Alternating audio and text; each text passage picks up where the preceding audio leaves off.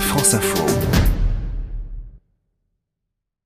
Le littoral de la Louisiane est en train de s'enfoncer et le petit monde des bayous, cet entrelac de langue de terre et bras d'eau au sud de l'État américain, est en perdition. L'île de Jean-Charles est petit à petit engloutie. Ces 50 personnes qui vivent actuellement sur l'île Jean-Charles pourraient constituer les premiers réfugiés climatiques des États-Unis, avec également des habitants de l'Alaska, aussi concernés par la fonte des glaces, et du coup bientôt leur habitat n'existera plus. Des méandres du Bayou à la Nouvelle-Orléans, Marc Wanon a exploré la Louisiane pour le magazine Géo. Il y a des études qui prévoient que jusqu'à 350 000 Louisianais pourraient devoir être relocalisés si rien n'est fait d'ici une cinquantaine d'années. Il y a la fonte des glaces hein, qui est due au réchauffement climatique, mais c'est pas forcément le facteur numéro un.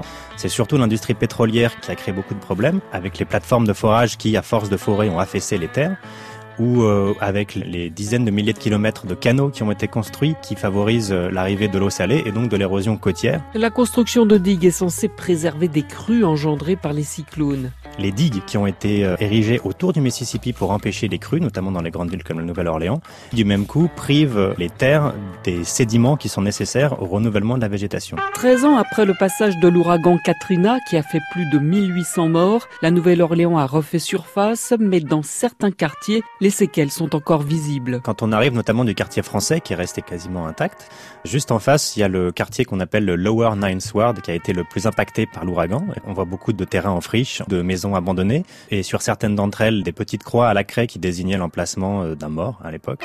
Mais sur les ruines de cette catastrophe, une nouvelle génération d'entrepreneurs est née. Très souvent, ce sont des anciens néo-orléanais qui sont revenus euh, juste après l'ouragan pour euh, aider. Il y a cette jeune entrepreneur qui construit des meubles à partir de bois des maisons qui ont été sinistrées par l'ouragan.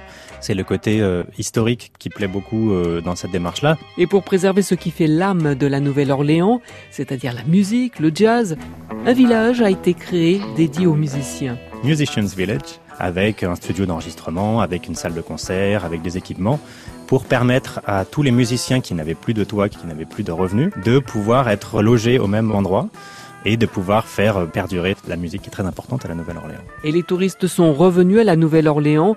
La fréquentation cette année a dépassé le niveau d'avant Katrina.